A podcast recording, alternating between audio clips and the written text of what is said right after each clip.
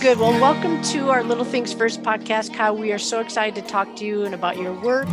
And uh, we focus on you know little things that make a difference for uh, students in our schools. And and again, just thank you for taking time out of your schedule to be with us. Jim, you want to introduce yourself? Sure, I'm Jim Martin, and uh, we're both uh, we've been in education for a long time. Uh, I'm a principal currently in a rural area here in Utah and was intrigued by your story, especially you've been in the news a little bit lately. And so we thought, well, we should maybe talk to you and see uh, what your history is and if you have any recommendations for us for our schools and how we can do better by all of our students. So um, thank you for being here. Yeah, and if we could, we, we would love it if you'd introduce yourself and a little bit about why you've been in the news. Sure. Um, so my name is Kyle Lukoff. I spent eight years working as an elementary school librarian. And then last year, last year, yeah, last year, I made the decision to leave that job to focus on writing full time. Um, by that point, I had had six books published, including the Call Me Ma- the Max and Friends series, and When Aidan Became a Brother, which won the Stonewall Award in 2020. And I had also gotten a book deal for two middle grade novels, both of which feature trans, uh, trans or non-binary main characters. Um, and oh, the reason why you found out about me, I guess, um, is because in January, I think it was, a third grader brought a copy of my book, Call Me Max, to school. And, you know, like kids do, like, hey, I have this book. I like this book. Would you read this to my class? Yeah. And the teacher said, sure. And uh, Call Me Max is about a transgender boy telling his family about himself and telling his friends about himself and starting school and all that. Um, and I guess for some reason, some people thought that my book was bad. I don't know why. I think it is very good. Um, but as a result of one teacher reading that book to a third grade classroom, the school district decided to pause something called the equity book bundles, which were created to help support, I think, mostly teachers, but maybe teachers and families in talking about issues of like equity and race and racism and gender and, you know, all those important subjects. Um, even though Call Me Max wasn't included in any of those bundles, I think there was some kind of anxiety about the kinds of books that were being promoted. I don't know. I wasn't there. This is all somewhat secondhand to me. Um, I connected with someone named Amanda Darrow at the Utah Pride Center to talk a little bit more about Call Me Max and my intentions behind writing it. Um, I was able to connect with other people in that community, which felt really great. And then as of last week, an extremely similar situation is going on right now in a school district in Austin, Texas, where a fourth grade teacher had called me Max to her classroom, and uh, apparently small but very vocal group of parents took offense to that, and I'm not exactly sure the larger ramifications beyond that one teacher who's having a hard time. Um, but it's the same book, same issue, same feeling that like third and fourth grade kids are too young to know that transgender people exist. Um, mm. Sorry, that was a long ramble. I didn't mean to go off. No, that's so great. That's great. Well, tell us a little bit about like what what led you to writing in the first place. Like you were a school librarian, and were you kind of doing that on the side, and then decided to do it full time, or how did that all come out to be? Yeah, so I've been playing around with trying to write professionally ever since I graduated from college, um, but none of my attempts really went anywhere. And then, right around when I started my job in 2012, I got the idea to write a young adult novel featuring a trans boy as the main character. And I worked on it and I worked and worked and worked, and it didn't go anywhere and nobody wanted it. Um, and so I decided to give up. And at that point i knew i kind of knew how to query agents. I kind of knew a little bit more about how publishing worked. So i sort of dusted off this old manuscript that had been sitting in my like gmail inbox for 10 years about uh, collective nouns of animals and like little funny short stories using the collective nouns of animals. And so i dusted that off and i emailed it to an agent Um, and she really liked it, and she decided to sign me as her client. And she sold that book, which turned into my debut called Storytelling of Ravens. And then we sold my second book called Explosion at the Poem Factory, which is about a poem factory that explodes. um, and then I decided that I wanted to try to write a picture book featuring a trans main character because I realized that picture books were something that I liked to do and had some amount of talent at. Um, and then I wrote When Aidan Became a Brother, which I ended up selling on my own without the help of an agent. And then I wrote Call Me Max, which sold similarly. And then, does that answer your question? Yeah, like my yeah. publishing story is like extremely long and convoluted. So and how I many- don't need to go into like every detail. How many books have you written? Uh, in terms of books that are either out in the world or are under contract, that number has recently jumped to 15. Oh wow! Nice. Congratulations. Do you illustrate too? Certainly not. Nobody wants Okay. that. Well, and congratulations to you for being able to take that leap from working. Uh, I'm sad you're not in the school setting and uh, being able to support kids who love books, but in other ways, you are still supporting kids who love books by providing them with some new, uh, you know, options for reading, and and we appreciate appreciate that and congratulations. Uh, I'm kind of curious about um, as you've sort of gone on this journey of writing, and then and then you know at least um, in some places there's been some pushback about your book uh, especially the most recent one you've made reference to in austin and then uh, i believe here in utah you know the the call me max tell us more because if you haven't read this story right people don't know but max is how old in the story and what what kinds of things have you included that is max's experience i guess is what i'm what I'm looking for, so that people would at least have a good sense about what the what the book is is doing or saying. Yeah, so Call Me Max, I would kind of describe it as being a trans 101 story. It's really meant to explain the concept of being transgender in an age appropriate way, to show one particular story that might include elements that are common to other trans kids, but not necessarily universal. And then to also talk a little bit about how how transgender identities and gender stereotypes are related, but also not the same thing. So we start by meeting Max. Max explains the word, or Max defines the word transgender to us. Max tells us a little bit about his first experiences going to school, like getting his teacher to call him by his chosen name, Max, and not knowing which bathroom to use and feeling anxious about that. And then there's two scenes where he tries to talk about himself to some of his new friends. So he tells his friend Steven that he knows he's a boy because he hates wearing dresses. And Steven is like, I'm wearing a dress right now and I like being a boy. And Max is like, oh yeah, I'm sorry. And then he tells his friend Teresa that he can't be a girl because he loves climbing trees and he loves finding bugs. And Teresa is like, dude, we're in the same tree right now and I'm holding a spider. like, what are you talking about? And he's like, oh, yeah, I'm sorry. You're right. But I still don't think I'm a girl. Um, so I was trying to sort of parse out the differences between being cisgender, but having a more expansive, or like being cisgender, but not being relegated to like the most stereotypical ideas of what boys and girls are. And also being transgender, but also sort of having an internal sense of self that is uh, separate from the like cultural trappings of gender markers but in ways for like six year olds to understand. Yeah. call me max is also an early reader as opposed to a picture book so it's written intentionally with short sentences simple vocabulary words. It's meant for kids who are in an earlier part of their like reading journey. Hmm hmm Can you, before we go on, define cisgender compared to transgender and how that might be the same or different?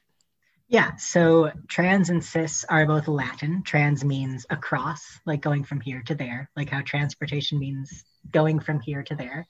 And then cis literally means on the same side. So you see people might refer to something being cis Atlantic on this side of the Atlantic, or cis Alpine being on this side of the Alpines. I don't actually know where the Alpines are, they're in Europe somewhere. Um, so cis just literally means not having gone over. Um, so it's just the opposite of transgender. It's not better. It's not worse. It's not any kind of moral judgment. It's just describing the fact that you have not changed aspects of your gender identity or embodiment. Mm-hmm. So, what are what what are some things that little things that educators can do to um, make sure that all kids feel welcome, included in the classroom? Those who might identify as transgender, cisgender. I mean, how how should uh, an educator approach those topics that are sometimes touchy, as we are finding out? So, I found that well-meaning educators often make it much more complicated than it is. And they also often experience a lot of self doubt that I think is coming from a kind place, but isn't necessarily well founded. In terms of educators who don't have the interest in supporting their students, I don't actually know what to say to them. I think they should find a different job. But I'm speaking mostly to well meaning educators who want to be there for all their children and don't necessarily know how. So I remember a bunch of years ago, some really lovely teachers at my school that I'm friends with were sort of tying themselves up into knots, trying to figure out how to tell the kids which bathrooms they should use on a field trip. Because at my school, it's very small. We only have like one single stall bathroom per floor and per classroom. So there's no question of like boys' bathroom or girls' bathroom. It's just one room. Um, but on field trips, there's the boys' room and the girls' room. And the teachers were saying, well, like, I don't know how all of my students identify. What if they might identify something but haven't told me yet? I don't want to force them or tell them. You know, what if we said, if you identify as being a person who would use the boy and just like tying themselves into knots, trying to be supportive. And I just looked at them and I was like, guys, just say if you need to use the boys' room, go that way. And if you need to use the girls' room, go that way. Like you don't need to like you know your students. They know that they can talk to you if they need something. It's not that complicated. Just if you need the boys' room, it's over there, and if you need the girls' room, it's over there. Um, and similarly, like I have teachers, I've talked to teachers who are so afraid about making the incorrect assumption about their students that they do not listen to what their students are telling them. Um, they're so afraid of being wrong that they're not willing to just trust their instincts and also to trust that like they might make a mistake. And if they've created a warm and welcoming environment in their classroom, hopefully their students would feel comfortable saying, hey, actually, this is what I prefer. Um, I remember one of my students went by a compound name. Like her name wasn't Marianne, but it was one of those names. And she introduced herself to me as Mary. And I heard other people call her Marianne. And I said, What would you prefer? I hear other people mm-hmm. call you Marianne. You shared with me that your name is Mary which would you like me to call you? And she confirmed that she wanted me to call her Mary, but that other people would call her Marianne. And we just did that. I checked in with her occasionally um, to see if she changed her mind, and she never did. Even after at one point another teacher was like, "Oh, Kyle, her name is actually Marianne," and I was like, "I'm aware. Thank you. We've had this conversation actually." Um, and yeah, just I feel like if you're if if you consistently treat students with respect, then everything leads from that and everything comes from that. And even if you're wrong, hopefully your students would trust you enough to tell you. Yeah. Yeah, I think that's one of the things that gets in the way of uh, equity work in schools is that teachers are people, well meaning adults, are just afraid of saying the wrong thing or getting it wrong. And so then yeah. they think, well, I just won't say anything at all or I won't do anything at all. And that's the probably not the answer either. So um, I think that's really good advice just to kind of lead with respect and love and care and you know, if we get it wrong, then people will tell us and we can fix that and correct that. So I like that advice. Mm-hmm. I'm curious, Kyle, have you had any families reach out to you, in, you know, as far as parents or guardians that have uh, kids who are identifying elementary level or elementary age kids who are identifying as trans or beginning that process of just talking about it. Have they expressed you you know how the book has helped them or has made a difference for their kid? Have you had any uh, feedback from families that way?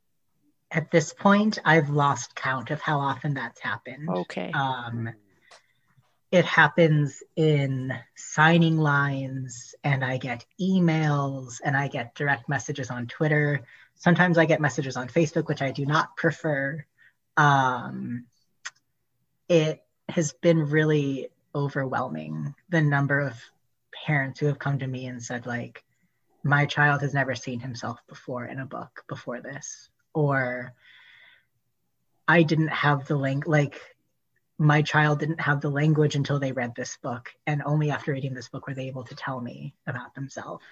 Um, oh man i once did i once did a visit where i was i was reading when aidan became a brother at a public library and this mom came in with her son who was the same age as aidan and the same skin color and the same hair and just they brought their own copy and as I was reading, they were like flipping through the pages with me. And at one point, I'm like getting really emotional right now. At one point, the mom, like I, I saw the mom like nudge the kid and say, "That's your favorite page." Um, and it was just so great. Yeah, it's I don't know. I have kind of low self-esteem, and I like to pretend that all these things would be happening without my book. And you know, it would probably be happening eventually, but knowing that I'm helping provide families with like models and support and language and examples is really overwhelming. And I don't like to think about it because then I might just like quit because it's too much. Yeah.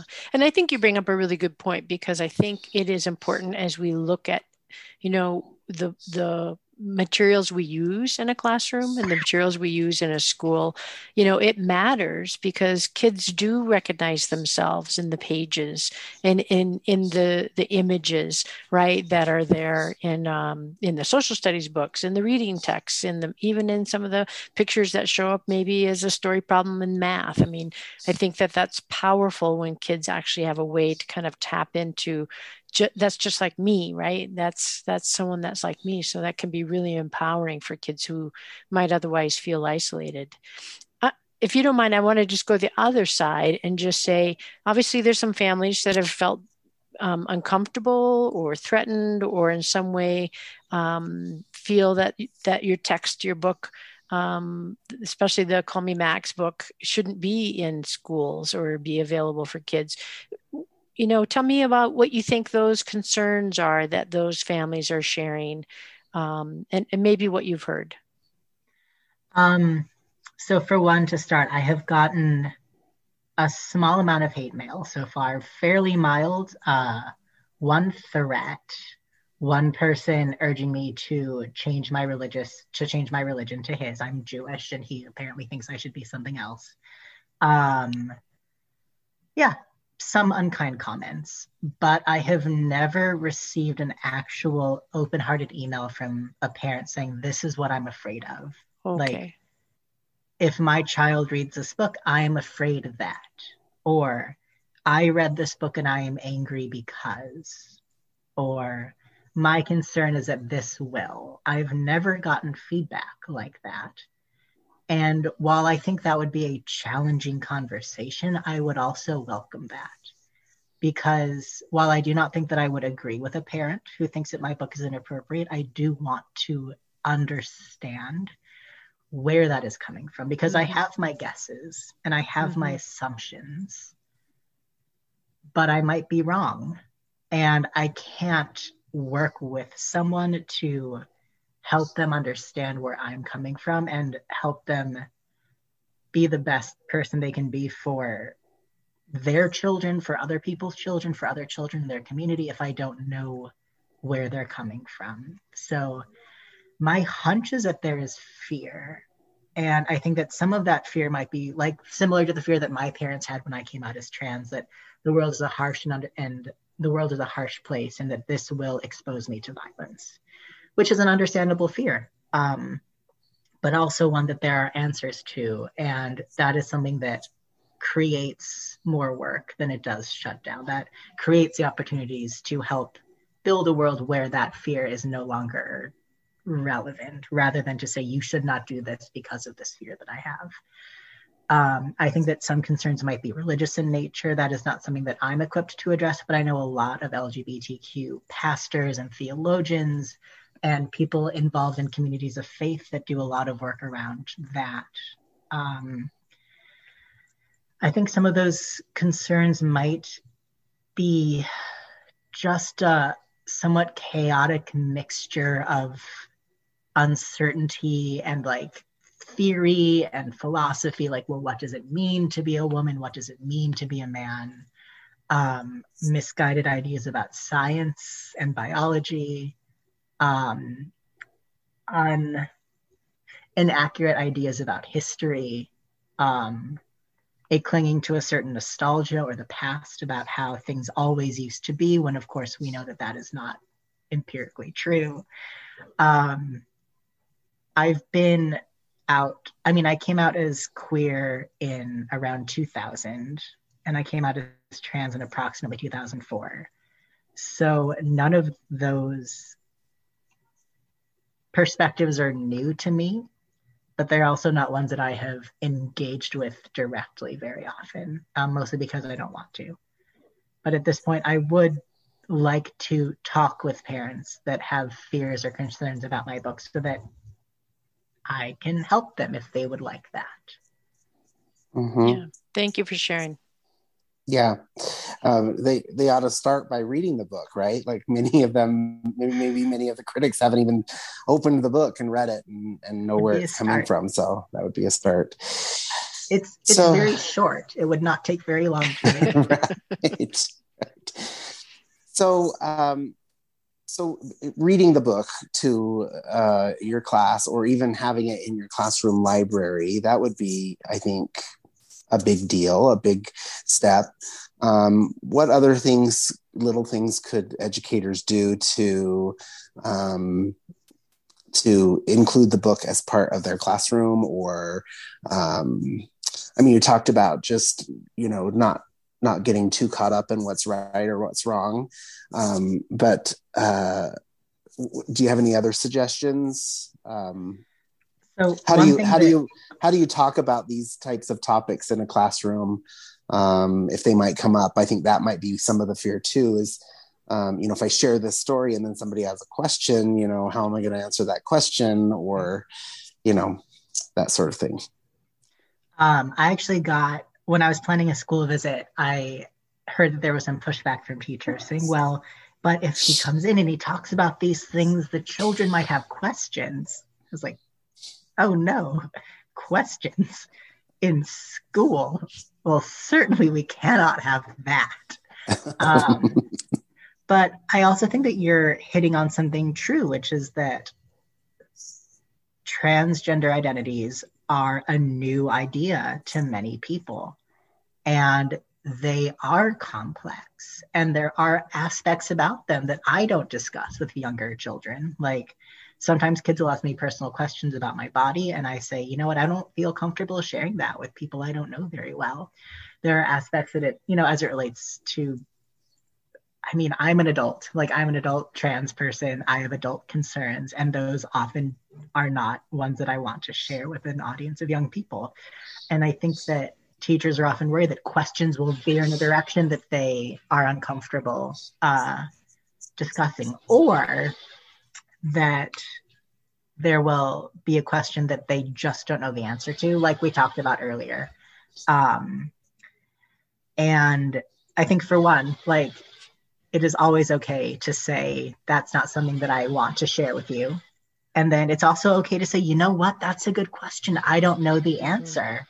You can go to your librarian, you can call your local pride center, you can say, hey, one of my third graders wants to know about this. I have no freaking idea. how do I tell them? Like, it's okay to say, I don't know the answer to that. I'm going to find out and I'll come back when I learn more. Like, I think as teachers, we often want to be seen as this like infallible font of information. And if a kid says, like, but how did Kyle grow that beard? And you don't know how to answer that, you can say, you know what? I don't know how Kyle grew that beard. Let me email him and find out. And then I can explain that in a kid friendly way because I've done that before or if the question is like you know who was the first transgender person? Oh wow i don't know. You know what? I'm going to go look that up and i'll come back to you tomorrow with an answer.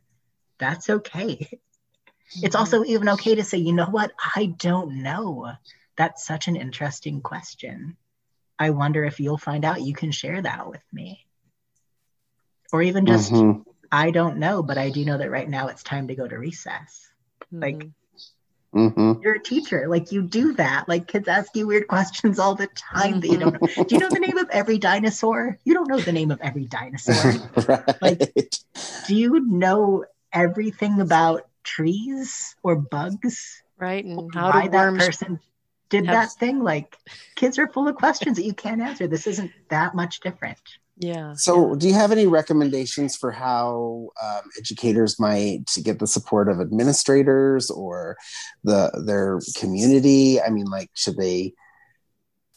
It seems like involving those folks might be a good idea. Um, I, I don't know if you have any thoughts about that.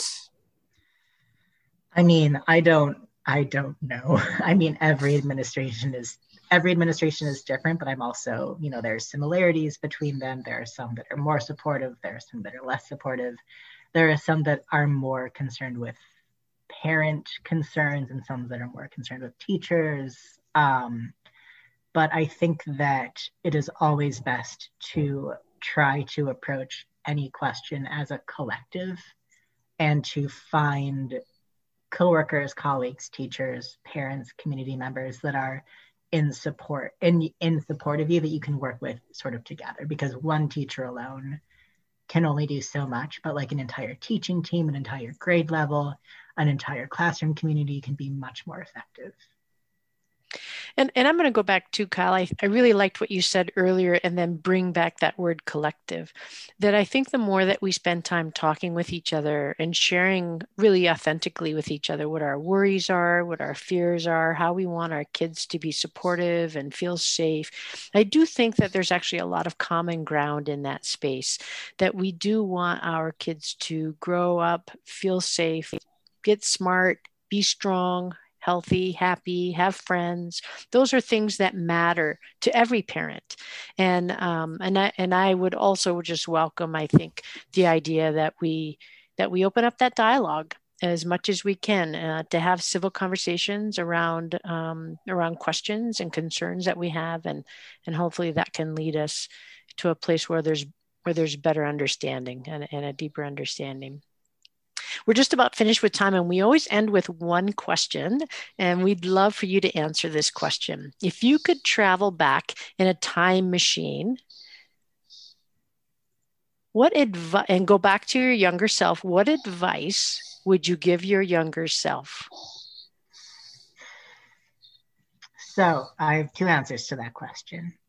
The first answer is very specific and not something that I share in public. Okay.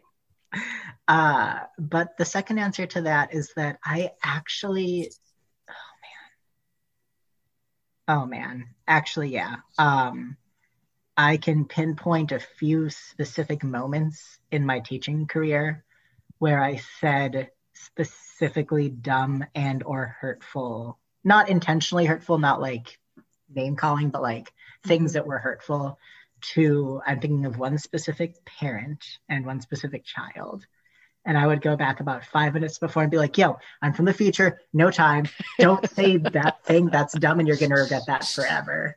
Um, like for the most part, I don't really want to tell my past self anything because I mostly like who I am today. And if I had avoided certain formative experiences, no matter how unpleasant they were, I would not be the same person that I am. Yeah.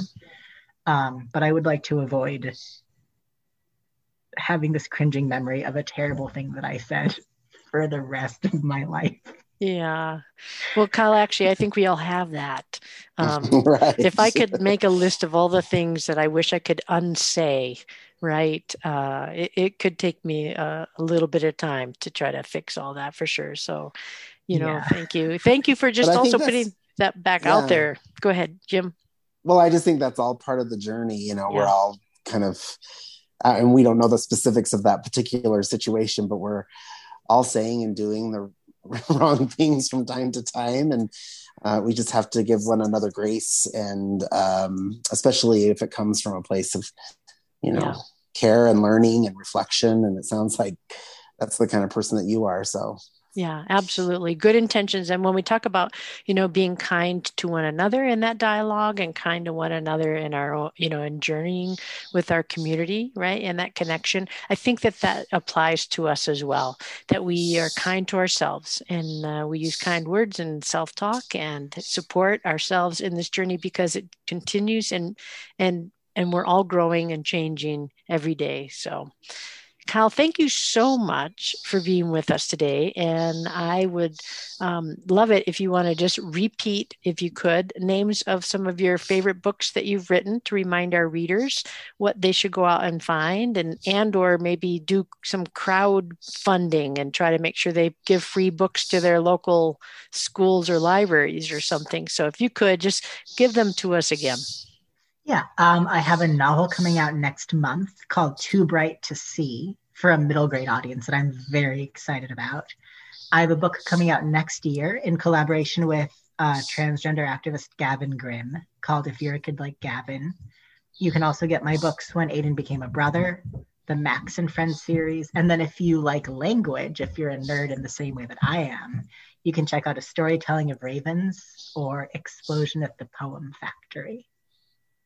Very good. Thank you so much for taking time again to be with us. This has been uh, the highlight of my week, and I really appreciate Aww, you really? sharing. Yes, I really mean that, and I appreciate you sharing your time and your insights with us. I hope someday that we can cross paths and you can sign my book too.